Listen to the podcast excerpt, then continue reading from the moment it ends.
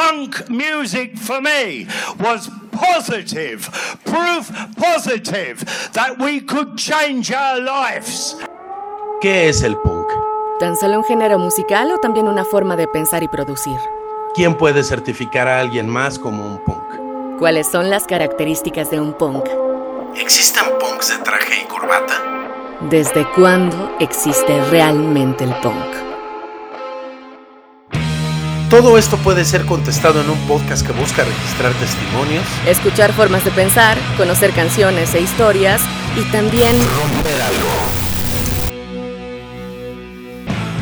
En tiempos donde los archivos de audio abundan, el punk también necesita una guarida. Park Spike, un podcast punk para oídos punks.